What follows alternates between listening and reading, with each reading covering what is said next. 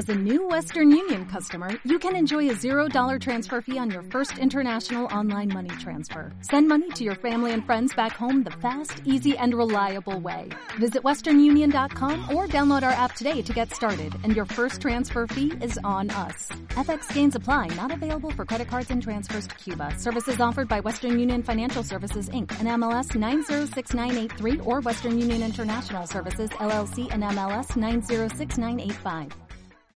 Son las 8 de la mañana en Canarias. Caja 7 te ofrece los titulares del día. Primer ministro británico Boris Johnson ha anunciado un confinamiento nacional para Inglaterra de un mes de duración desde este jueves y hasta el 2 de diciembre a causa de los alarmantes datos de la pandemia. Una medida que afecta directamente a las islas por ser el principal mercado emisor de turistas. David Morales es el vicepresidente de SARC Internacional de Turismo de Gran Canaria, que considera que esta medida paraliza operativamente a los turoperadores paraliza, por ejemplo, la conectividad aérea que turoperadores británicos tan importantes como Jet2 ya tenían su programación.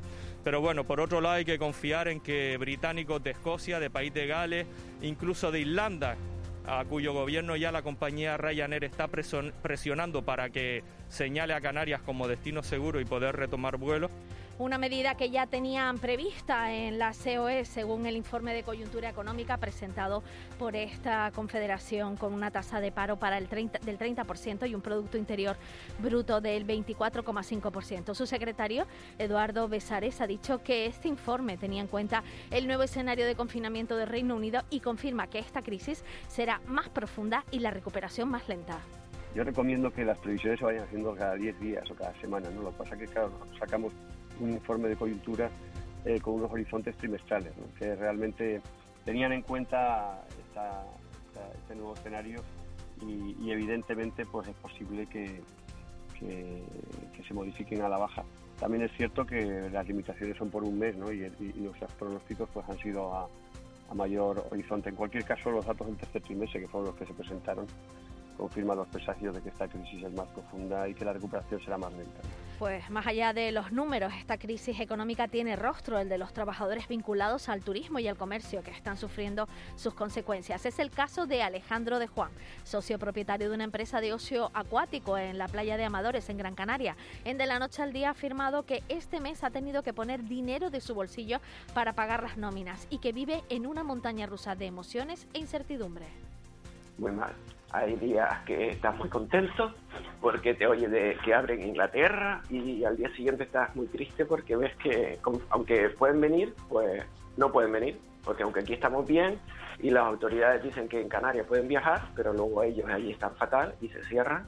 Y entonces esto es un vaivén de una montaña rusa de emociones y de alegrías y tristezas otro testimonio es el de Miguel Cabrera, propietario de un comercio textil en Lanzarote. Asegura que están cubriendo gastos y reconoce pérdidas cuantiosas. Sus esperanzas están puestas en la campaña de Navidad.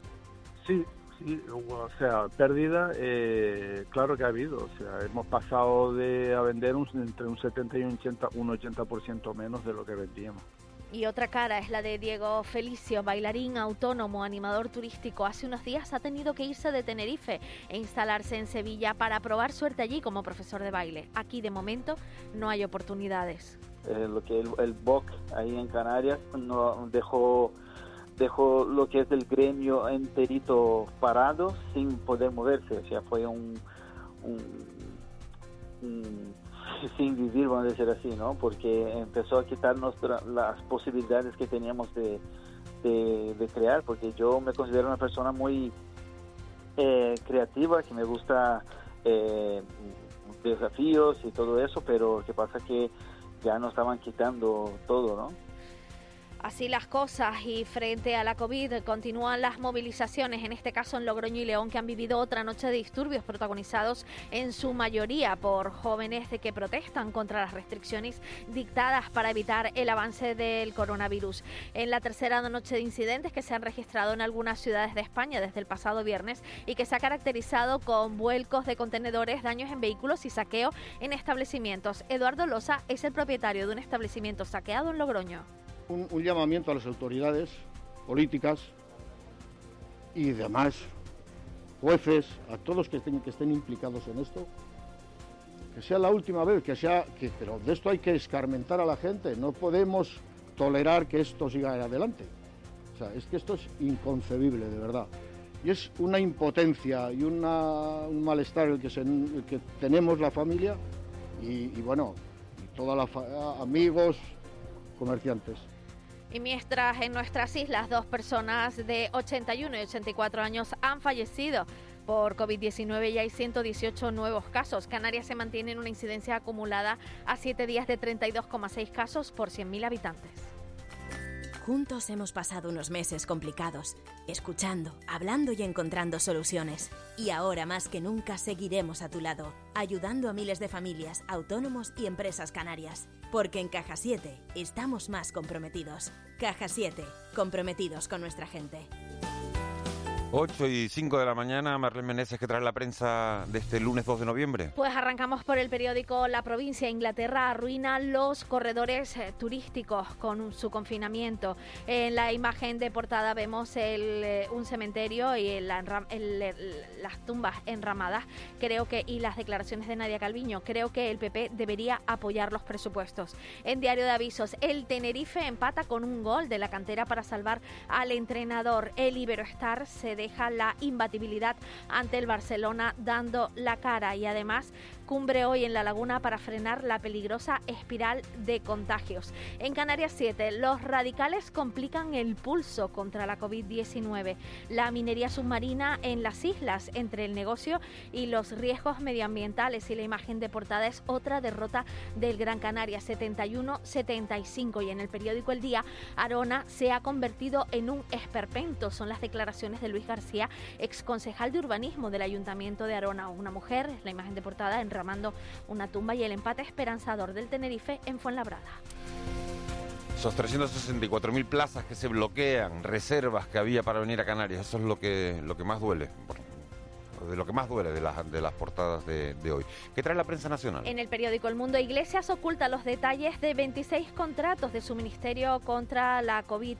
El periódico también habla de Vox y PP chocan por las protestas y Podemos las usa para fortalecerse en el gobierno. En el periódico El País, Martínez a un policía. Intento ir en las listas por el lío judicial. Son los mensajes del número 2 de Interior sobre la trama Kitchen. La imagen de portada es eh, Obama apoyando a Biden, Estados Unidos se prepara para una convulsa noche electoral y en el periódico ABC las lecciones de los más jóvenes, un grupo de adolescentes limpian los destrozos provocados por una turba de radicales en el centro de Logroño. PP y Vox, divorcio sin vuelta atrás. ¿Qué hay en la agenda informativa de, este, de este lunes? Hoy tendremos reunión en el Ministerio de Sanidad para la Comisión de Seguimiento del Coronavirus. Además, la consejera de Educación del Gobierno de Canarias, Manuela Armas, comparece en comisión parlamentaria para informar, entre otros asuntos, del plan para la educación digital en el archipiélago. Y tendremos además valoración de los diputados del Partido Popular y del PSOE sobre los presupuestos generales del Estado y las partidas destinadas a las islas. 8 y 7 y hasta ahora conocemos también la previsión del tiempo. Bueno, pues eh, la mañana de hoy tendremos eh, cielos poco nubosos, además se empieza a cambiar eh, el clima, vamos a tener un poquito más de sensación de fresquito en la provincia de Santa Cruz de Tenerife, tendremos una temperatura que va desde los 25 grados a los 22 esta noche. En la provincia de Las Palmas cambia un poco ligeramente la previsión meteorológica vamos a tener desde los 23 grados esta mañana nuba, eh, nublados a los 23 de esta noche con posibles lloviznas. De la noche al día, Canarias Radio. Relajan, oxigenan el ambiente, te alegran la vida, te acompañan, reducen la contaminación, mejoran tu estado anímico y, sobre todo, dan aroma y belleza a tu casa. Las flores y plantas de Tenerife tienen muchas propiedades y te dan vida. Por eso, es natural que te gusten. Cabildo de Tenerife, Asocan. Soy José Francisco Herrera, miembro del Club San Bernardo. Bueno, yo creo que la cumbre de Gran Canaria, mm, para mí, yo creo que para cualquier aficionado a los deportes de montaña, es un espacio natural impresionante, con un potencial enorme precisamente para las actividades de montaña. Lacumbrevive.com, Cabildo de Gran Canaria. 48 horas. 48 horas. 48 horas. Venta online en Jugueterías Lifer. Recibe tus juguetes en 48 horas. Jugueterías Lifer. Almacenes en Canarias. Lo recibes sin gastos de aduana. Y por compras superiores a 20 euros, el envío es gratis. Lifer. Juguetes para crecer. Juguetes para vivir. www.lifer.es Relajan, oxigenan el ambiente, te alegran la vida, te acompañan, reducen la contaminación, mejoran tu estado anímico y, sobre todo, dan aroma y belleza a tu casa. Las flores y plantas de Tenerife tienen muchas propiedades y te dan vida. Por eso, es natural que te gusten. Cabildo de Tenerife, Asocan. ¿Quieres ser uno de los participantes de la formación La Caja Fuerte de las Soft Skills? La Cámara de Comercio y el Cabildo de Tenerife vienen reforzando las competencias profesionales y personales de más de 200 alumnos que han realizado ya algunos cursos de este programa iniciado en el mes de julio, con el fin de acercar al tejido empresarial herramientas para afrontar los nuevos retos profesionales en momentos complejos y de incertidumbre. Un programa de 300 horas de formación impartidas en cursos de 30 horas que ha sido acogido con gran éxito de participación por la facilidad de realizarlo en formato virtual y por los contenidos que se tratan, como es la gestión del estrés, la creatividad para afrontar nuevas ideas y servicios, así como claves aplicadas a la eficiente toma de decisiones, habilidades comerciales para la promoción de ofertas y productos, la ecología emocional y la economía circular como base para la sostenibilidad humana, entre otros títulos. Aún estás a tiempo. Inscríbete en www.cámaratenerife.com y no pierdas esta oportunidad. Y no pierdas esta oportunidad. De la noche al día, Canarias Radio. El desayuno. 8 y 11 minutos de la mañana este lunes comenzábamos nuestro tiempo de radio recabando, fíjense, la, opinión de Eduardo Besares, secretario general de COE, sobre lo que está por venir en la, economía canaria. Y nuestro desayuno de hoy lo vamos a compartir con, con Francisco Bautista, con Fran Bautista, que es uno de los pesos pesados, es una de las caras visibles de, de UGT en Canarias. Hace muy poco, el 20 de septiembre, revalidaba su cargo como secretario general de la Federación de Servicios Públicos con un 97% de, de, de los apoyos. Señor Bautista, muy buenos días. Hola, muy buenos días, ¿cómo estamos? Eh, los datos macroeconómicos hablan de, de una caída del PIB de, del 24,5%. Ese último informe de coyuntura que se publicó la COE el pasado viernes hablan también de, de, de una tasa de paro eh, del 30%. Y le pregunto casi lo mismo que le preguntaba Eduardo Besares hace media hora. ¿Es soportable todo esto para una economía como la Canaria? Francamente no. La situación que vivimos es una situación excepcional por unas características excepcionales de una pandemia. Esperemos que abriendo poco a poco la economía, poniendo las medidas que hemos puesto y acordadas con el gobierno, el Pacto de Reactivación Económica y Social de Canarias, sacando el decreto que sacó la semana pasada, el sábado, publicado ya en el Boletín Oficial de Canarias para intentar reactivar la economía canaria, esto vaya, vayamos saliendo de ese pozo, ¿no? Ese pozo no podemos durar muchísimo tiempo más, Canarias no se lo puede permitir, más del 35% de nuestra economía está por el turismo, eso significa que la situación económica de Canarias, muchas de esas empresas dependen directamente de esa situación turística que tenemos en estos momentos o la solucionamos o vamos paliando esa situación que tenemos en Canarias o Canarias lo puede pasar muy mal y lo podría pasar muy mal si no hubiera venido perras para el próximo año, ¿no? Porque ese dinero, ese aumento del presupuesto del 5% más del presupuesto de la comunidad autónoma, ese aumento y esa reactivación que también Europa va a hacer para las zonas RUP, que podemos presentar proyectos y proyectos de reactivación para cambiar la economía es fundamental para Canarias y esencial. ¿Qué se le puede decir a... a eh, hay muchas eh, esperanzas depositadas en, en, en, quienes defienden los derechos de, los trabajadores en estos momentos. Hay 275.000 canarios que están en en el, paro, hay 83.000 canarios que están en, un ERTE, eh, que, que, van leyendo esas cifras de que las perspectivas no son, no son del todo buenas. ¿Qué se le puede decir desde, la, desde las fuerzas sindicales a esos trabajadores? Esperanza, porque la esperanza sí es verdad que es lo último que se tiene que perder, ¿no? Se están intentando y estamos intentando aportar tanto al gobierno como a las patronales acciones formativas, acciones para que a medio y largo plazo ese, esa destrucción que se prevé de esos puestos de trabajo no se lleva a cabo. Es fundamental el acuerdo que hemos llegado a nivel nacional con esa, eh, esa prórroga de los ERTE hasta el 31 de enero. Eso es fundamental, esencial para la economía canaria y para nuestros parados y nuestras paradas. Y con esta apertura paulatina que estamos haciendo del turismo, buscando también con esas garantías de protegernos y proteger a los que nos visitan, poder empezar a tener una, un movimiento económico y una nueva contratación que se pueda llevar a cabo en todas y cada una de nuestras empresas en Canarias. Eso es fundamental, ¿no?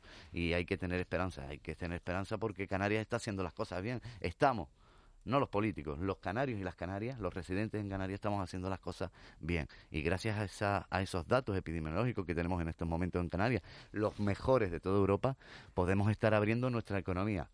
Y ya sabemos que hay algunos mercados, como el mercado inglés, que ahora están imponiendo una cuarentena, pero vamos a ver cómo se nos lleva, cómo lo confabulamos perfectamente para que sigamos recibiendo turistas con todas las garantías, poder abrir esos hoteles que tenemos ahora mismo vacíos, cerrados. Hay hoteles que están esperando a la próxima semana para empezar a abrir, según el número de demanda que tengan para poder llenarlo y en qué proporción se les llena. Y yo creo que poco a poco podemos ir caminando con pasos firmes, seguros, para que nuestra economía y nuestros parados y nuestras paradas no englosen tanto las listas de Claro, lo que pasa es que cuando viene una, una buena noticia, como que es que se levantan las restricciones de Alemania y del Reino Unido, de, repente aparece el confinamiento en el Reino Unido de, de, de 56 millones de británicos. Y eso tampoco ayuda mucho a subir la moral.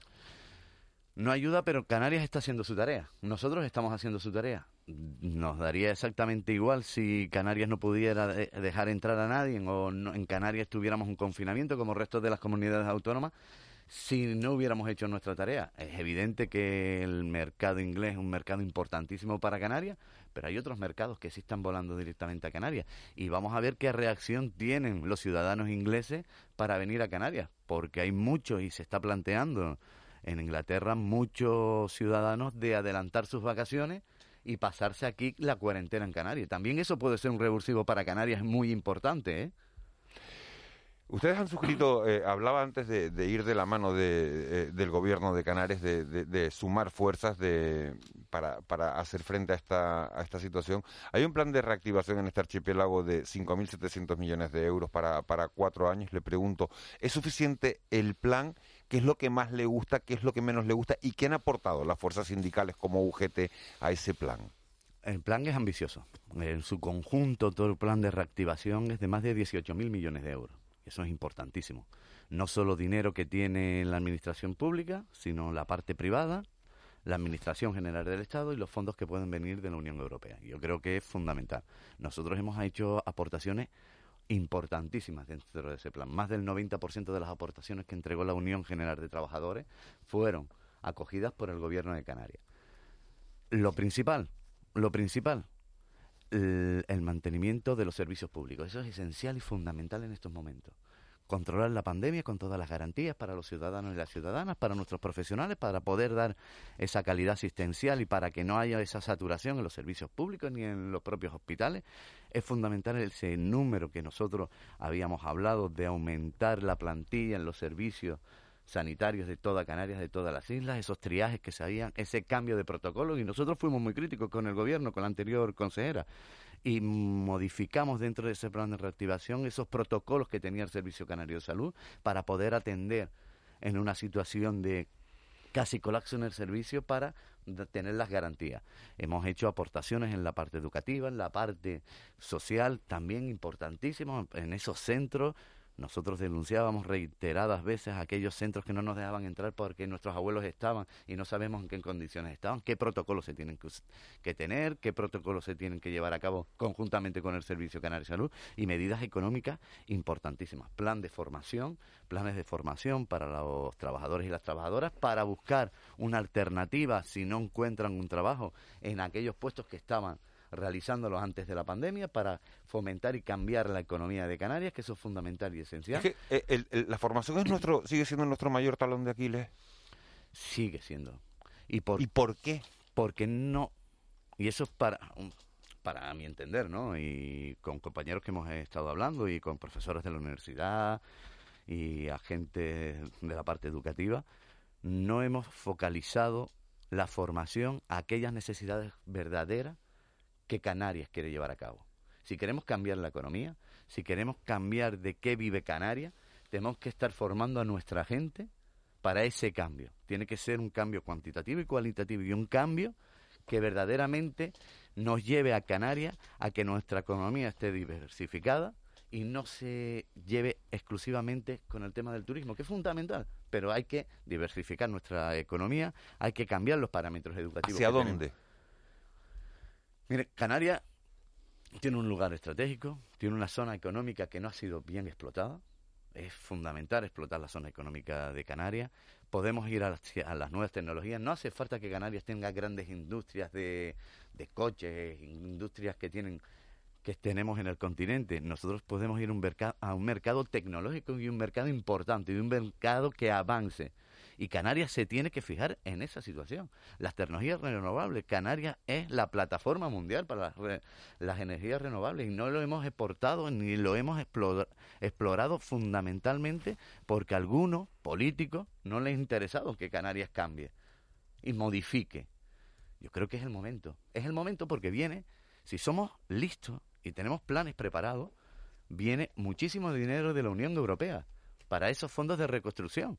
Sin eso, con esos fondos de reconstrucción, Canarias puede darle un giro de 180 grados a la economía de Canarias, fundamental y necesaria. Y necesaria porque lo hemos visto, que en una situación de pandemia, Canarias depende más del 35% del Producto Interior Bruto de la economía del turismo. Hay que cambiarlo, sí. Señor Bautista, buenos días. Muy buenos días. Eh, ¿Usted cree que este era el momento para para subir los salarios de los empleados públicos un 0,9%, teniendo en cuenta que en Canarias hay 85.000 personas que siguen en ERTE y que las personas que siguen en ERTE no han perdido un puesto de trabajo, pero están cobrando un 70% de su salario. O sea, han perdido un 30% de su salario. Si usted me lo pregunta como Francisco Bautista, Francisco Bautista le digo que no, no era el momento. Era el momento de dejarnos la situación tal cual la teníamos, la manteníamos en el, en el año 2020 y darle una continuación, porque las necesidades que tiene la población en estos momentos son muchísimo mayor y más necesarias que subir el salario a los propios empleados públicos. Como secretario general de la Federación de Empleados y Empleadas de los Servicios Públicos, yo creo que es un reconocimiento a la labor que han hecho los compañeros y las compañeras en esta situación de pandemia. Una situación que no han tenido los medios humanos necesarios, que no hemos tenido los equipos de protección individual, que hemos estado poniendo codo a codo, hombro con hombro para sacar esta situación con las peores garantías, no, no en Canarias, sino en el resto del Estado, y las hemos sacado adelante. Hemos visto las necesidades que tiene la administración pública, el abandono que ha tenido la administración pública por parte de los diferentes gobiernos. No tenemos el personal adecuado, no podemos dar las garantías a los ciudadanos y a las ciudadanas. Hemos utilizado a la administración pública para privatizarla y darle ese mercado, esa cuota de mercado a algunos intereses políticos y es la situación que tenemos en estos momentos en este país. La productividad no es un elemento esencial para la administración pública también, igual que lo es, digamos, en cualquier actividad humana, ¿no? Eh, se lo digo porque, por ejemplo, usted ha puesto el ejemplo de los sanitarios, es indiscutible, ¿no? El, esfuerzo y el sacrificio que ha merecido aplauso, creo que colectivo. Si uno mira otros ámbitos de la administración, pues creo que estamos viviendo una época en la cual las colas han formado parte también de la nueva normalidad, digamos, las quejas un poco por la atención, sobre todo la atención presencial, y bueno, que eso que también al final deja una imagen pues, pues un tanto nociva sobre el papel de los empleados públicos. Mire, yo le voy a decir lo de las colas. Los empleados y empleadas públicas vamos a nuestros puestos de trabajo a trabajar. Quien pone los protocolos de acceso dentro de la administración pública son los políticos. En la situación que, está, que, se está, que se está viviendo en el CEPE o en el Instituto Nacional de la Seguridad Social, esas colas que son terroríficas. Miren, le voy a dar un dato. Un dato. Nosotros tenemos una oficina en Granadilla de la, del Instituto de la Seguridad Social con cuatro trabajadores para atender a 220.000 personas. Con cuatro trabajadores para atender a 220.000 personas. Granadilla se refiere a que atiende a toda la comarca sur, porque en Granadilla no a toda, a toda la comarca sur, evidentemente. Eso es por ratio, por zona, y atiende con cuatro. Canarias, Canarias, en los últimos 10 años, ha perdido más del 60% de los empleados y empleadas públicas en la Administración General del Estado. Nosotros hemos denunciado tanto a la delegación del gobierno como al ministro hace tres semanas cuando llegó aquí a Canarias, este que les habla, le puso so- encima de la mesa por qué Canarias tenía ese abandono de la Administración General del Estado y no teníamos la plantilla suficiente para poder desarrollar y dar esa respuesta al ciudadano que la necesita en estos momentos, que es fundamental, que es esencial. Y lo único que me ha dicho el propio ministro es que en estos nuevos presupuestos van a aumentar el capítulo 1, van a aumentar el número de plazas para Canarias, pero tenemos, seguimos teniendo la misma tasa de reposición, no hacemos algo excepcional para que los empleados y empleadas públicas puedan consolidar su puesto de trabajo, no contratamos al personal suficiente para poder darle al ciudadano esa demanda que necesita en estos momentos. Y es la situación que hemos padecido. Mire, no solo los sanitarios nos hemos comportado en esta pandemia. Los servicios sociales, la policía, los bomberos, personal esencial. Personal docente, Señor- se, señor personal docente se quejó mucho antes del inicio del curso y algunos de sus pronósticos pues no se han visto confirmados por la realidad. Sí, y es verdad. Y se equivocaron. Y muchos de esos compañeros se equivocaron. Y hay otros compañeros que están dando la cara, la docencia, día a día, en los centros de, de educación de toda Canarias, con todas las garantías. Y muchos compañeros tenían miedo, porque el gobierno no le quería hacer los test, no le quería hacer los cribados, no le quería poner en todos los centros los equipos de protección individual adecuados. Y eso fue una pelea que tuvimos con el gobierno de Canarias. Y teníamos empresas que estaban dando un servicio dentro de la educación en Canarias que no tenían esas propias empresas los equipos de protección individual y nosotros también lo tenemos Sí. tenido que denunciar. Buenos días, buenos días, señor Bautista. Muy buenos No, días. Un, un apunte de lo que está comentando. También eh, las personas que no pertenecemos a, a la función pública, muchos de nosotros estamos dando el callo y no vamos a recibir ningún aumento, más bien Por eso he dicho los lo servicios esenciales, no, he dicho solo pero- los empleados públicos. Sí, pero bueno, mi pregunta e- es, eh, yo iba por otro lado, yo le quería preguntar hasta qué punto se están conculcando ya derechos laborales eh, en esta situación, ¿no? De aperturas, cierres.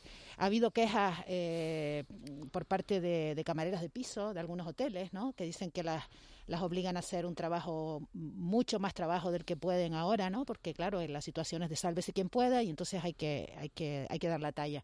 ¿Hasta qué punto se están concu- conculcando ya derechos laborales?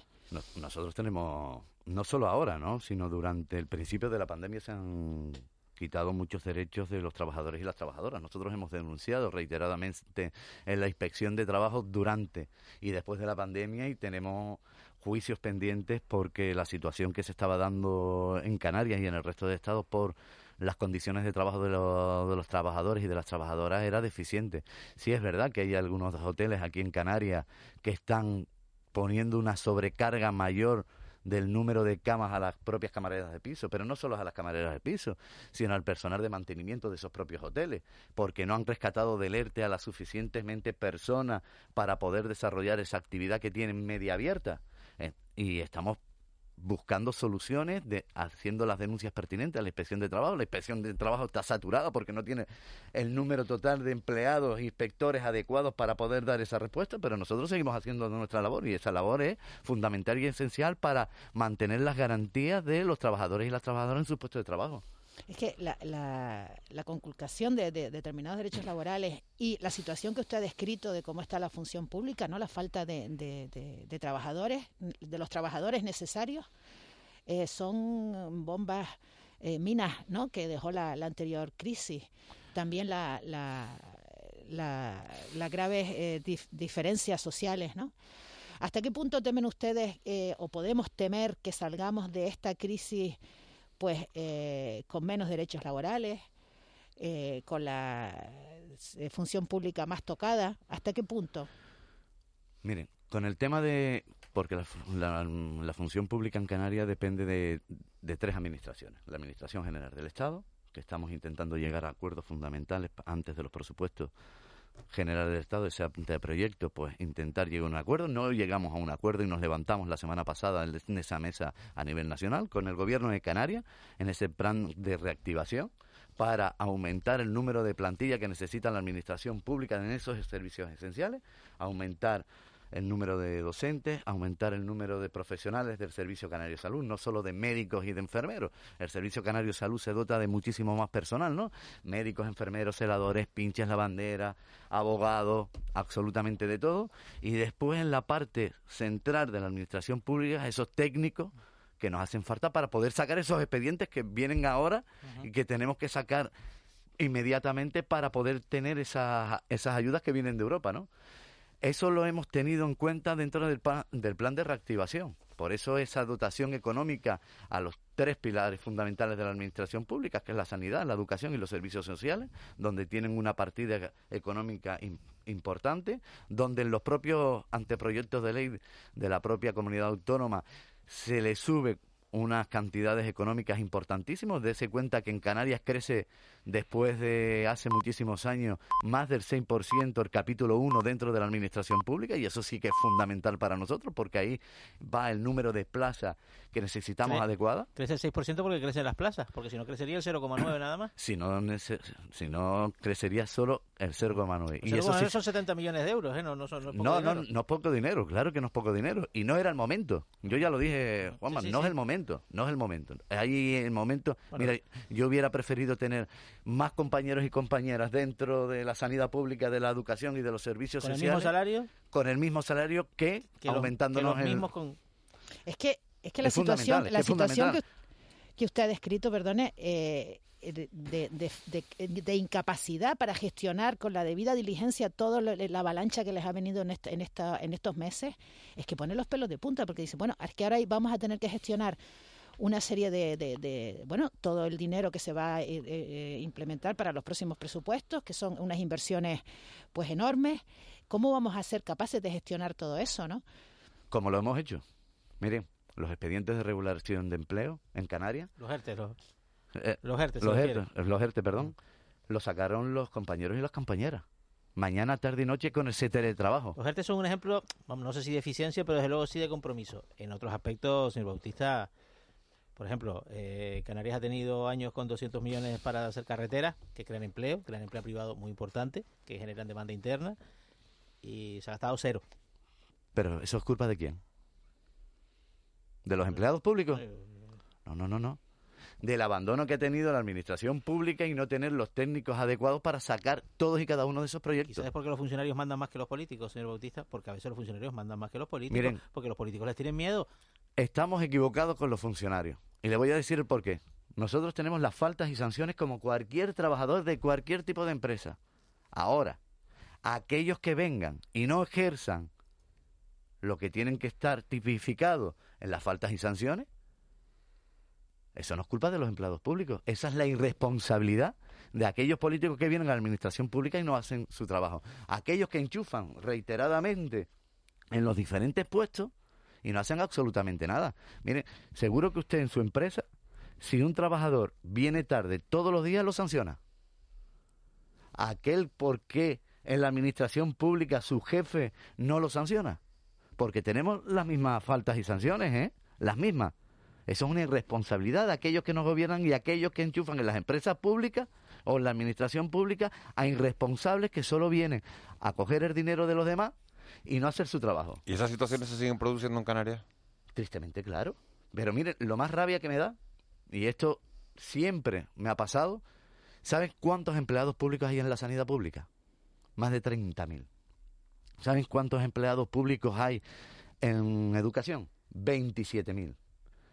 El resto, 6.000, 6.000, trabaja en los servicios centrales de la comunidad autónoma. De estos son 4.000 funcionarios. 63.000 empleados públicos, lo ha dicho, es la cifra exacta la que ha dicho usted. Sí, O sea, estamos enjuiciando a todos unos profesionales por un grano de arena. Bueno, un grano de arena importante. Sí, sí, sí, pero estamos hablando que más de 45.000 empleados y empleadas públicas están dando el callo, jugándose su vida, como lo, como lo hemos demostrado los, los sanitarios, jugándonos nuestra vida sin condiciones de trabajo adecuadas, sin equipos de protección individual adecuados y dándolo en la cara.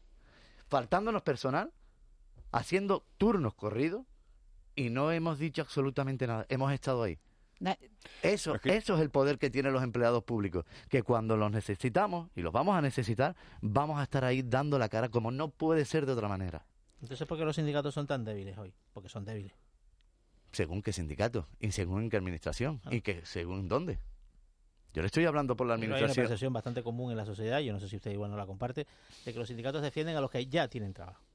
Y los Yo no- que no tienen trabajo no se sienten representados por el movimiento sindical. Mire, nosotros o, tenemos... tienen- o los que tienen una, digamos, una situación de estabilidad en el empleo eh, y no tanto a los jóvenes que están intentando acceder al, al mercado laboral. No, si usted se lee todas y cada una de las actas dentro de la administración pública, y yo le hablo de la administración pública, sí. que es lo más que conozco, nosotros, la ley es clara, la ley dice cómo puedes entrar dentro de la administración pública, si hay una modificación de la ley, que se haga esa modificación de la ley, pero ahora mismo de- para entrar dentro de la administración pública puede ser por oposición o por concurso oposición. Y esas son lo que dice el Estatuto Básico del Empleado Público. Si hay alguna modificación, yo voy a defender esa modificación cuando esté publicada. En estos momentos, la Administración Pública Canaria tiene los accesos que dice el propio Estatuto Básico del Empleado Público y eso no nos lo podemos saltar. Yo no defiendo a los trabajadores que estén en activo, yo defiendo al conjunto de trabajadores y trabajadoras de esta sociedad, ni más ni menos. Le voy a leer una, una- un WhatsApp que nos manda un oyente. Dice, buenos días, ¿cómo es posible que una persona que lleva toda la vida trabajando ahora llega a la hora de, de jubilarse y no hay manera? Para coger cita en la seguridad social no hay manera. A esta persona se le pasa la fecha y no se podrá jubilar. Qué triste. Triste no, tercermundista. Que una, mire, tenemos tanto que estamos en la era de la digitalización, de las nuevas tecnologías. La administración pública es está en el siglo XIX. La tenemos en el siglo XIX porque las condiciones tecnológicas que tiene la propia administración pública, tanto canaria como del Estado, son tercermundistas. Se lo hemos dicho y lo hemos reiterado. Tenemos una situación en la seguridad social, en el Instituto de la Seguridad Social aquí en Canarias, que es horrible telemáticamente para intentar solucionar problemas Bueno, de los pues propios ahora, pues, ciudadanos, pues, ciudadanos y ciudadanas. Bueno, y ahora que está regulado el teletrabajo, pues imagínese, imagínese usted. Tenemos una última pregunta, unas últimas preguntas, eh, eh, señor Bautista. eh, las suele hacer una persona que se incorpora a la tertulia, usted no la ve, pero entra por, por teléfono eh, o, o desde otro estudio, anexo, estudio, sí, está en el otro lado, se llama Raúl García. Eh, Raúl, imagino que habrá seguido con máximo interés la entrevista que le hemos hecho a, a Francisco Bautista. Mira, iba a entrar por teléfono, Miguel, y cuando le oí decir eso de que... Te cuando viniste- la- te cuando- viniste como un soplete cuando para la, la gente radio, ¿no? llega tarde, no sé cuánto, se le puede sancionar y tal. Digo, voy para allí corriendo porque, Fran, no me, no, me, no me hagas esta. Buenos días, ¿cómo estamos? Muy buenos días. Voy a preguntarte cosas que... Porque claro, trancan a un sindicalista y le preguntan las cuatro cosas. Oye, en mi trabajo me pasa esto, ¿tú qué crees que puedo? O sea, eh, son- la gente es muy pesada con ustedes con esto, ¿verdad? No, pesada no, la gente Bueno, eh, lo que pero fuera de trabajo, fuera de trabajo. Imagínate un domingo que estás comiendo y llega el camarero y ¿usted qué se dedica? Soy sindicalista. Le quería preguntar yo porque estoy trabajando aquí. O sea, la gente es muy preguntona de estas cosas. Mañana, tarde y noche, los 365 Exacto. Entonces días va- del vamos a cambiar completamente la historia. No quiero preguntarle nada a Frank. Le he visto, le he visto que el embrague pisado Frank con la palabra digitalización. Ahí le costó un poco, ¿eh? Me usted- costó, me costó. Estaba- es que esa es difícil, ¿eh? Yo tengo una aquí, a ver si usted es capaz de repetirla, que eh, a Ramón se lo dijeron el, el otro día, que es esta. Escuche usted esto, atención. Ramón, no seas hipócrita. Atención a esa, hipócrita. ¿Podría usted repetirla, don Francisco? Que es difícil esa, ¿eh? Lo, lo intentamos de nuevo. Le ponemos a Ramón de nuevo, Molly, para que lo oiga don Francisco. Atención. Ramón, no seas hipócrita. ¿Puede usted decirlo así o no? Yo no puedo decirlo. Chunguísima esa, ¿eh? Es más que digitalización. La pregunta que le quiero hacer, Miguel, a ti también te la hago y a los oyentes 639-917-993, WhatsApp abierto 616-486754. ¿Qué es lo que te has comido caducado? Que se pueda contar en la radio, ¿vale? ¿Qué es lo que te has comido caducado? Porque Yo- sea- yogures a montones. Yogures, pero ¿cuánto? Pero porque, porque cuánto? además, porque aguantan, además. ¿Pero o sea, cuánto? lo ¿Cuánto? prueba, ¿Qué claro. tiempo? ¿Tres años? No, tres años no, hombre. No. Dos, ¿Cuánto? dos semanas, tres semanas. Hasta un mes, hasta un Ya mes. hasta un mes. Yo un creo que mes. hasta Sí, sí, como lo ves ahí en la nevera Y y- mira, y los huevos también. Los huevos... Dije cosas que se pudieran contar en la radio, cosas que se A ver, pudieran contar. los huevos vienen con una fecha, siempre cuento lo mismo. lo- Uno lo pone en un vaso de agua para saber si, si el huevo está Si el bien o huevo está está mal. bien o está mal. Si el huevo está- se queda en el fondo, es que todavía está bueno. Y si el huevo se eleva, quiere decir que el huevo ya está malo. ¿no? Y No, bueno, no sé. Es que es, contradictorio, ¿no? Si el huevo se eleva es malo. Está mal. Sí, porque tiene un que- gas dentro, porque se le forma un gas dentro Vale, y vale. entonces, Bueno, y entonces no. se sube. Pero de todas le- maneras, era Frank quien te tenía que contestar, no yo, que no Claro. sé por qué me he metido en medio. aguante Fran, aguanta Fran. Eh, eh, se puso a Juanma, opinar sobre huevos aquí. Juanma Ángeles también me pueden decir qué es lo más, lo más caducado que se han comido, Ángeles. No, pero vamos con el invitado primero, con Frank. Con, con- Pero que te lo digan, ¿eh? Porque Yo- luego no, se no, me no, escapa no. Ángeles No, y yo- luego no. Yo yogures, yo yogures. yogures, mucho. Yo yogur de meses. Yogures de muchísimo. meses. Atención, Ángeles. Para ello, para Pata ello. negra. O sea, ya eh, reserva, ¿no? Sí, Cinco sí, total, reserva. Vale, atención, ¿por qué digo esto? Porque se ha descubierto esta semana eh, lo que hay dentro de una lata que estaba caducada en el año 1992. Se ha viralizado esto, los fines de semana es tiempo de que se viralicen las cosas, la gente tiene tiempo libre y todo lo demás. Y atención, 1992, una lata que estaba de pasta y se abrió hacia allá, pues miren los años que hace ya desde, desde, este, desde este momento, 28 años. Eh, y se encontraron un montón de cosas que luego luego cuento. Pero le pregunto a los oyentes eso, 639-917-993, ¿qué es lo más caducado que te has comido? Nuestro invitado ha dicho que yogures, pues como casi todo el mundo han conseguido los cuatro diciendo yogures, ¿no? Pues sí, lo que quiere decir que los yogures siguen estando buenos Qué un poco par de atrevidos semanas son, qué más. poco atrevidos. Miguel Ángel, buenos días y denle un abrazo al señor Francisco, que es una persona que defiende a trabajadores, trabajadoras, animales y, y menos él mismo en su casa cuando le llega la pariente y le canta las 40, defiende a todo el mundo, ¿eh? no lo diga bueno, vale. No, ya lo dije por la radio, ya lo... Gracias a, a- buenos días. a Francis- ¿Le gustó el desayuno, Francisco? ¿Más lo salado que lo dulce? Mal, malo salado. Ni un café le hemos ofrecido. Nada, ni, ni ca- ni un café, ni, Ni agua. agua. Ahora, el agua, el agua no me despiste. El agua, el agua me despiste. Es verdad que Nos no va a caer tenemos... el sindicato encima, ¿eh? austeridad. Dice, No. ahí viene el sindicalista, cierre, la, cierre No. los armarios. No, no, no se- no, no, normalmente no se no bebió- nada, pero hay agua o café, pero no le han ofrecido ni un café, ¿no? Por lo menos- Se lo ofrecieron un café. Por lo menos bueno, no se bebió el gel hidroalcohólico. está gel, eso iba a decir, chupito de gel Hay un hidroalcohólico. invitado que no vamos a desvelar cuál, que, que, se- que equivocó la botella de agua con el gel hidroalcohólico y se mandó un chupito de gel hidroalcohólico. Bueno, eso es bueno A lo Trump. porque si tenía la carga Trump. viral muy alta, Sí, se sí, la ha sí. rebajado la carga viral. A lo Trump. dice. Francisco, a lo Trump, claro. Francisco Bautista, eh, secretario general de la Federación de, de Servicios Públicos de UGT. Muchísimas gracias por haber estado con, con nosotros esta mañana, por habernos dado esa visión. Hemos intentado acabar con un poquito de humor dentro de, de un panorama complicado, de un panorama difícil y de un panorama que yo sí creo que esta vez eh, no se puede limitar a un hashtag, sino que tenemos que salir todos juntos de la mano para poder hacer frente a la, a la situación. Yo creo que sí. Yo la esperanza, lo decía anteriormente, es lo último que se pierde. Gracias a los canarios y a las canarias por este acto de demostración que podemos doblegar esa curva. No a los irresponsables, pero sí a más del 90% de la población de Canarias y sobre todo gracias a ustedes por haberme invitado. Muy buenos días. Fran Bautista, buen día. De la noche al día, Canarias Radio. La Cumbre Vive, una apuesta firme por la cohesión social, por un modelo de crecimiento sostenible, respetuoso con nuestro patrimonio y nuestro medio natural. Una apuesta por la construcción de la ecoisla, con 5 millones de euros para reactivar el corazón rural de Gran Canaria. Lacumbrevive.com, Cabildo de Gran Canaria. Relajan, oxigenan el ambiente, te alegran la vida, te acompañan, reducen la contaminación, mejoran tu estado anímico y, sobre todo, dan aroma y belleza a tu casa. Las flores y plantas de Tenerife tienen muchas propiedades y te dan vida. Por eso, es natural que te gusten. Cabildo de Tenerife, Asocan. Seguimos en pandemia de COVID y viene la gripe. Si estás embarazada, padeces alguna enfermedad crónica o tienes más de 60 años, vacúnate. Evitarás complicaciones. Si eres personal sanitario o sociosanitario, vacúnate. Te protegerás a ti y a las personas a tu cargo. Por ti, por lo que tú más quieres, vacúnate. Servicio Canario de la Salud, Gobierno de Canarias. Hola, soy María Belén Mendoza Vega, tengo 21 años y soy quesera en el Cortijo de Pavón. Mi mensaje como persona que vive en el campo, joven, es que, no sé, del campo sale todo. Sale una papa, sale un queso, sale la carne, sale todo. Lacumbrevive.com, Cabildo de Gran Canaria. Relajan, oxigenan el ambiente, te alegran la vida, te acompañan, reducen la contaminación, mejoran tu estado anímico y, sobre todo, dan aroma y belleza a tu casa. Las flores y plantas de Tenerife tienen muchas propiedades y te dan vida. Por eso, es natural que te gusten. Cabildo de Tenerife, Asocan.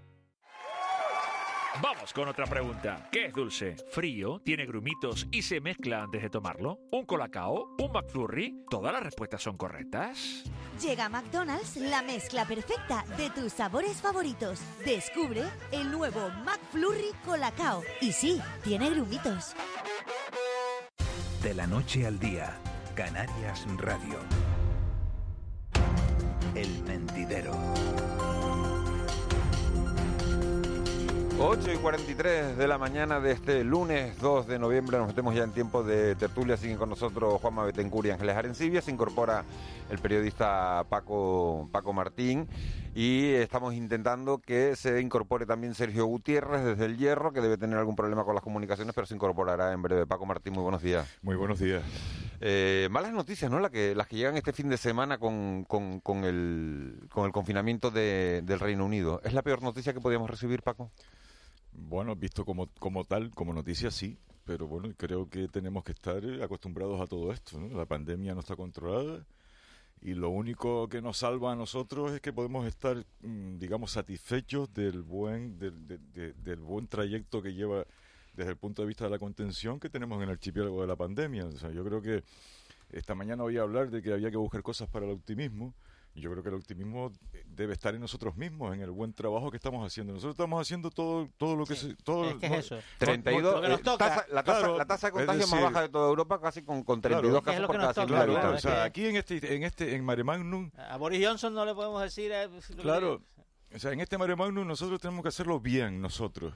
Y a partir de ahí, pues ya iremos rascando cuando todo el mundo vea que lo estamos haciendo bien, lo que no podemos Habrá, es... habrá oportunidades y si no, no las habrá. Efectivamente. Que fíjate lo que ha dicho, una de las cosas que ha dicho Fran Bautista eh, de UGT, que acaba de estar en, en el programa. Dice que en, en el, en el Reino Unido se han planteado, eh, no explicó muy bien ¿no? de dónde sacaban los datos, pero que se han planteado pasar la cuarentena aquí en Canarias. Que no, no quiero decir con esto que mañana vayan a llegar un montón no, de eso no lo- ingleses a eso- pasar la Eso cuarentena. no lo pueden hacer Ángeles en este momento. Bueno, pero, solo se pero permiten los viajes sí, para actividades esenciales. Sí, pero Juanma. van a venir con test hechos. Sí, sí, claro. Pero no claro, me sí, sí. refiero, vamos a ver, déjeme acabar. Me refiero a que se abren, eh, lo que tú decías, Paco, de optimismo. Bueno, se abren eh, más oportunidades con las que no contábamos.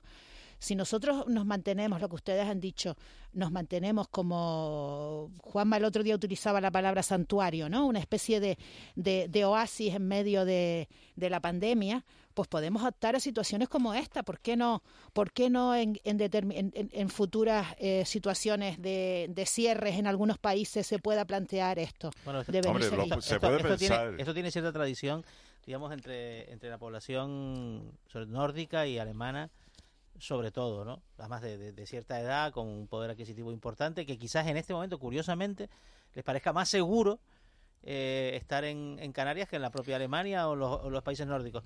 Respecto a los británicos, en este momento no es posible porque esta clase de desplazamientos no están permitidos No en- recuerdo- en Reino Bueno, Unido. empieza el 5, Mala- ¿no? Muy mala noticia. Eh, británicos, muy mala, no- siempre lo decimos, muy recuerdo- mala noticia para Tenerife y Lanzarote. Que, al- que los alemanes pueden venir es buena noticia para Gran Canaria y Fuerteventura. Pero el No recuerdo en qué jueves. medio este fin de semana entrevistaban a, a- a un par de turistas británicos que están aquí en este momento y, lo- y ellos sí. están aquí, se van a quedar aquí, que o sea, su- su- se sus, palabras, aquí, sí. sus palabras cuáles eran, qué mejor sitio, qué mejor sitio que Canarias para pasar esta situación. Claro, pero hay, hay, eso- mucho, hay mucho británico que tiene vivienda, Claro, segunda alemán, residencia en el claro. sur de Gran Canaria, en el sur de Tenerife, en Lanzarote sí, en y, y en todas las islas. Y al final, pero el, el que viene es el que tiene la casa aquí que va a estar seis meses, que va a estar de, de noviembre a marzo, que vienen a pasar el invierno tradicionalmente, no el que viene a Bueno, quedarse Pero en Miguel hotel. Ángel, ¿no? cuando se abrió la posibilidad de ir al Reino Unido, las búsquedas y las reservas se multiplicaron Sí, y sí, también sí, y también se pusieron muchísimos muchísimos vuelos, ¿no? Eh, la cuestión es eh, perseverar en, en mantener el contagio a raya y después mejorar Y- muchísimo el asunto de eh, los PCR en origen y destino. A mí me ha preocupado enormemente las imágenes que hemos visto este fin de semana de, eh, de revueltas, de altercados callejeros en ciudades de Málaga, Granada, León, Logroño, Barcelona, Madrid, Logroño. Burgos. Eh, La Rioja, mucho vino.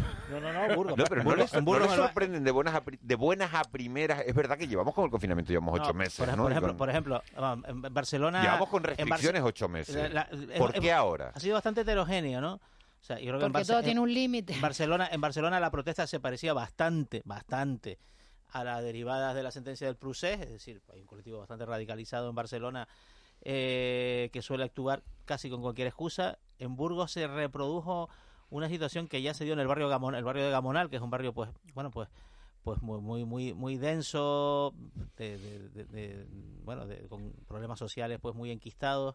También un, un barrio muy importante, representa, creo que la cuarta parte de la población de Burgos, donde también durante la pasada crisis eh, económica se dieron circunstancias de, de conflictividad y se han repetido en este caso. Bueno, estos fenómenos mm, de seguir así las cosas solo pueden crecer. Yo no soy muy optimista al respecto. Mira, respecto decía, decía este fin de semana un, un portavoz de, de un banco de alimentos, no sé si en el Confidencial o en el País, en uno de los periódicos, que eh, como los bancos de alimentos no sean capaces, eh, se queden sin existencias y no puedan seguir sosteniendo eh, pues, la, la- la distribución que están realizando, eh, los problemas sociales se van a multiplicar. Y decía, y decía, hablaba de, de personas que estaban yendo a recoger eh, alimentos y, y, y- y- y- y daba una lista de profesionales, arquitectos, azafatas, eh, modelos, gente que eh, jamás en su vida, ni en la peor pesadilla, pudo imaginar que tendría que recurrir a un banco de Bueno, alimentos. se están ¿no? reproduciendo, se están reproduciendo fenómenos que ya se produjeron en la crisis 2007-2008, cuando te decían, cuando te decía, oye, que veías, veías en la beneficencia personas con pantalones de Armani. Quiero decir, lo que representa la simbología de la marca, ¿no? Y eran profesionales, arquitectos, porque no- recordemos que la construcción, que fue uno de los, de la- de sectores los más sectores castigados. más castigados, junto con el de la comunicación, todo hay que decirlo, que ha sido un sector castigado en, en la, en la crisis anterior. Sí, porque, porque, la, porque a la comunicación le cogió Dos crisis. la crisis con, Claro. con Crisis la, de revol- modelo. con la revolución digital. La crisis de modelo con la crisis. Efectivamente, o sea, que todo el mundo habla de la construcción, pero, pero nadie habla de la crisis de nuestro negocio, por decirlo de alguna manera, de nuestra profesión, ¿no? Entonces, pues bueno, pues ahora se están dando circunstancias similares. Pero y, hay lo- una- y, lo- y, lo- y los, y los altercados estos, pues bueno, eh, son extremistas de un lado y de otro. Es que incluso han Pero tú estás participado... con lo han que dice Juanma, que- participado- que pueden ir a más. Hombre, claro, si tú ves, claro, tú, mira, en Estados Unidos, por poner un ejemplo ya hiperbólico, en Estados Unidos se fueron con armas allí a, a- a- a la casa del gobernador, no sé, no recuerdo de qué estado. No, hubo, un, hubo un amago ¿Eh? de, de secuestro de la gobernadora de Michigan. De Michigan, ¿no? ¿Por qué? Por, la, por, por, las, por las normas, ¿no? Por, No, por las ventas de armas están creciendo mucho en. Estados Unidos. ¿eh? Por- Bueno, han suspendido las ventas este fin de se- estos últimos días con motivo de la, de la, de la jornada electoral. Es, imp- es impresionante. o sea pero las que ya los tienen en No, su no, casa, pues ¿sí eso que es- las tienen? Pero se han suspendido por la jornada electoral. Sí, sí, sí, sí, por la jornada electoral. Por lo visto, hay, hay momentos determinados de acontecimientos que se producen en el país que suspenden la venta de armas. Cagan Paco, hay cagan una cuestión, todas las semanas, ¿no? Paco, hay una, hay una cuestión que tú decías que que, has se sacado- está, bueno, que dime- se está reproduciendo, perdón un minuto, se está reproduciendo situaciones que vimos en la crisis anterior, pero hay una cosa que no se está reproduciendo, que es las ceremonias aquellas casi medievales de, de, de los desahucios, aquellas, aquellas que vimos un montón, ¿no? De, es que a lo mejor ya no queda nada que desahuciar. eh, que desahuciaron todo. Bueno, a lo mejor es que, lo- es que la- la- el, el escudo social está funcionando, ¿no? Está Bueno, funcionando, no está evitando eso, porque, eh, porque acuérdate cómo eran, Vamos las ceremonias eran, eran casi, no sé, ceremonias medievales. Te refieres ¿no? a los desahucios por los impago, Desahucios, no los los desahucios por por, impago, los desahucios por impago, los desahucios por impago. Pero es verdad que se produjeron muchos en Entonces, que 2008 y ahora mismo no, no- no se han y- producido. Pero, que se, pero se, to- se tomaron medidas para. Se digamos, tomaron medidas, Claro, claro. de moratorias de, de pago. Por y eso demás y que- tal, que han- hay una Hombre, las diferencia, circunstancias hay ahora una son diferentes. diferencia. Aquello fue una crisis, una crisis provocada por, por, la avaricia, por la avaricia de unos pocos, y esto es una crisis sanitaria provocada por el único enemigo que tenemos, que es el COVID, ¿no? En esta, en- y, y la situación es totalmente diferente. es Ayer, decir, ayer la- estaba, ayer estaba yo viendo, un- un- echando un ojo a los presupuestos generales del Estado eh, y en, la- la- en las grandes magnitudes, la verdad es que, y la gran pregunta es si esto es sostenible en el tiempo. Porque las grandes magnitudes en inversión crece en dos dígitos, en dependencia crece en dos dígitos, en becas crece en tres dígitos. O sea, hay crecimientos de algunas, de numerosas, en vivienda crece en tres dígitos. O sea, eh, ¿Y los en- ingresos? ¿En cuánto crece? Claro, claro. En, en, en I más D más I crece también en dos dígitos, unas cantidades astronómicas. O sea, el Ministerio de Ciencia y Tecnolo- eh, Tecnología va a tener, digamos, la, la partida presupuestaria más, más, más generosa de la historia. Claro, unos presupuestos tan expansivos, tan en sentido de, de, de, de izquierda, no lo digo en el sentido ni, ni, ni elogioso ni peyorativo, ¿no? Eh, la gran pregunta es si, si este esfuerzo, primero, va a ser eficiente, primera pregunta uno, y segundo, si es sostenible en el tiempo, ¿no? Y que si si no es si- eficaz, será una tragedia. ¿Y quién lo va a pagar? Porque claro, eso es hipotecar, Bueno, hipotecar. Europa, de momento, Eu- Europa- no, sí, el, pero, el endeudamiento solidario de la Unión Europea, porque es verdad que se ha roto un tabú, eh, porque la Unión Sí, Europea una política común en sí, ese sí, va, a, va- va a asumir un, endeuda- un- un endeudamiento colectivo que habrá que pagar también, o sea que el- el- el- Claro, no, es que no- lo pagará su- Europa somos nosotros. Es que, Vamos es a que ver. lo- los cálculos, los cálculos son que, que la- las futuras generaciones, los que vienen detrás de nosotros, eh, nuestros hijos, nuestros nietos, van a tener que estar pagando como mínimo hasta 2052 toda esta pasta. Pero Paco, si se invierte con eficacia. Pero no, no, cuidado, es que es que no es que no es lo mismo gasto que inversión. y aquí nos están colando como inversión el gasto. O sea, porque el discurso, bueno, el discurso que yo oigo, parte y eh, parte, ¿no? el discurso que yo oigo es que vamos a invertir, pero ¿en qué vamos a invertir? Porque la inversión es- es- genera, genera economía, genera es más dinero, cuestión. genera Vamos- empleo. Vamos a ver, en sanidad Cuando vamos Esa es la cuestión, en sanidad vamos a invertir de tal más, manera, pero es un gasto que invertir. todos asumimos que es necesario. Cuidado, cuidado. Es que, es que Claro. yo cuando oigo el, eh, hablar de lo público y, y meterlo todo en el mismo saco me erizo, porque no es lo mismo meter en el mismo saco la Por eso, por- sanidad y la educación, por ejemplo, Sí, sí, sí. o la seguridad, ¿no? Que la administración general. Porque la, la única partida de ingreso que realmente crece, que realmente crece de una forma, eh, es, es la que curiosamente se puede caer por la negociación con el Partido Nacionalista Vasco, ¿no? Que es la del impuesto al gasoil. Que la- la- esto, es- son 450 millones de euros al año de, de- de crecimiento de ingresos. Cuidado, la fiscalidad sobre los gasóleos en España es bajísima, mucho más baja que en otros países europeos. Sería actualizar una situación a la que está, digamos, en vigor en, en- en el resto de la Unión Europea. ¿Qué pasa? Que el gasoil sigue siendo el combusti- el combustible más utilizado en España, afecta muy concretamente a sectores profesionales, porque también que tienen cierta influencia, y el PNV lo ha puesto un poco como, eh, como una especie de Bueno. línea roja Juanma, que no aquí quiere la, atravesar. la madre que del cordero, aquí la madre del cordero es que seamos capaces de invertir esa esa, esa cantidad de dinero Vamos en transformar, en hacer las transformaciones necesarias y que después cuando haya hace- que pagar y por qué a mí Pero- nunca me dejan hablar, es que de, de verdad. Pero eso no se hace con un solo. simplemente te digo, eso con, un- Sí, es que eso no, con un es solo presupuesto no se manera. hace, Ángeles. No digo nada más, no digo nada más. Perdón. No, es que nada, eso es lo que, que quería decir, que ser capaces de invertir de tal manera que las transformaciones que se lleven a cabo sean eficaces y no supongan un gasto después. Pero es que, claro, si no hemos sido, o sea, si las administraciones públicas españolas y Canarias... optimista, claro. la- no, no, optimista no, yo creo que hay que ser realistas. Si las administraciones públicas y Canarias no han sido capaces de invertir los fondos europeos que vienen en todos los periodos, que no son capaces ni de invertir ni el 40% de esos fondos, esa misma administración perezosa, lenta, anticuada, va a ser capaz de, de mover todo ese dinero. Bueno, Paco, o de, gastarla, o de gastarlas en puertos sin barco. Hay una, hay una entrevista que aparece hoy en la portada del periódico El Día y a mí me ha preocupado especialmente porque es del exconcejal de urbanismo del Ayuntamiento de Arona, uno de los núcleos turísticos de, de este archipiélago, de los motores económicos. Luis García, el concejal de urbanismo, dice, Arona se ha convertido en un esperpento, pero les llevo a, a las frases que me preocupan. Temí por mi seguridad y la de mi familia. Estamos hablando de un concejal de urbanismo que podría ser de, de cualquiera de los 88 de este archipiélago, bueno, o por lo menos de los que más poder económico tienen. También se dice en sumario de esa entrevista que publica el periódico El Día, no hubo amenazas explícitas, pero sí recados de terceros. No sabía hasta dónde podían llegar. En urbanismo sufrimos injerencias y coacciones continuas para beneficiar a unos intereses. Nada, Bueno, la- típico, típico del lugar turístico. Típico del lugar soy- turístico. sí, esto sí. Pasa, esto- Soy el único de la mesa y de la. Tú has sido concejal de urbanismo. sido Juanma, con- No, Juanma, eh, sí, ¿no? vamos a ver. La, Has sido concejal de urbanismo parte. en el Ayuntamiento si tú de La tienes- Si Laguna. tú tienes alguna sospecha de amenaza, la tienes que poner en conocimiento de la policía. De la Correcto. policía. Correcto.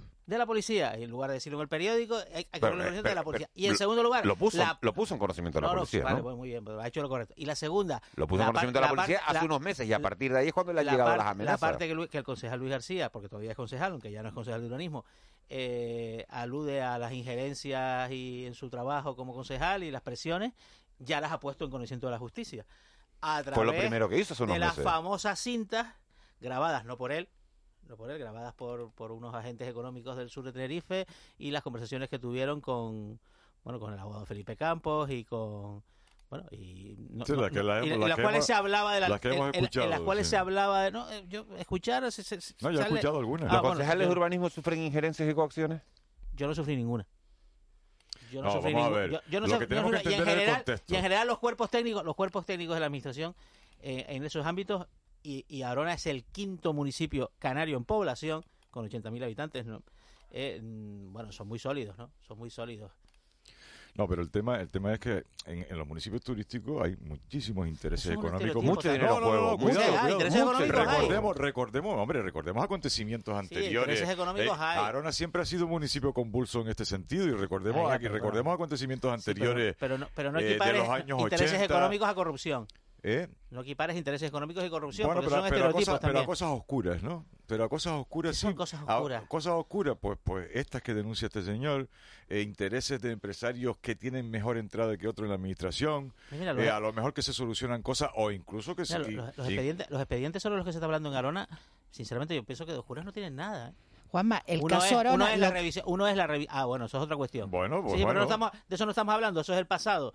Una revisión, una revisión, una revisión de un plan general y una licencia de legalización de un centro comercial en la playa del Camisón. Va a haber rueda de prensa Bueno. este, este miércoles de Luis García, que, con lo cual vamos a seguir hablando durante, la, política durante la semana. No, no, claro, claro. Que Luis García rompe su silencio.